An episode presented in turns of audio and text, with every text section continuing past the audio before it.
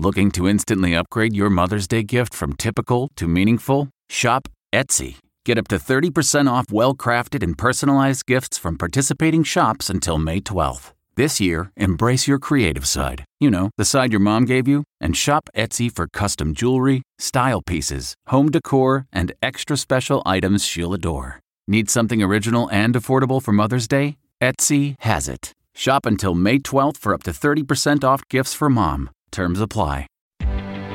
Reporter's Notebook. In the five years since a then 21 year old white supremacist opened fire during a Wednesday evening Bible study, members of historic Emanuel AME Church in Charleston, South Carolina, still struggle physically, emotionally, and spiritually. Nine African American worshippers were killed, including the pastor. The young gunman spared one woman's life so she could tell everyone he wanted to start a race war. The shooting that stunned the nation, though, united rather than divided people. South Carolina came together and took down the Confederate flag from atop the State House in Columbia.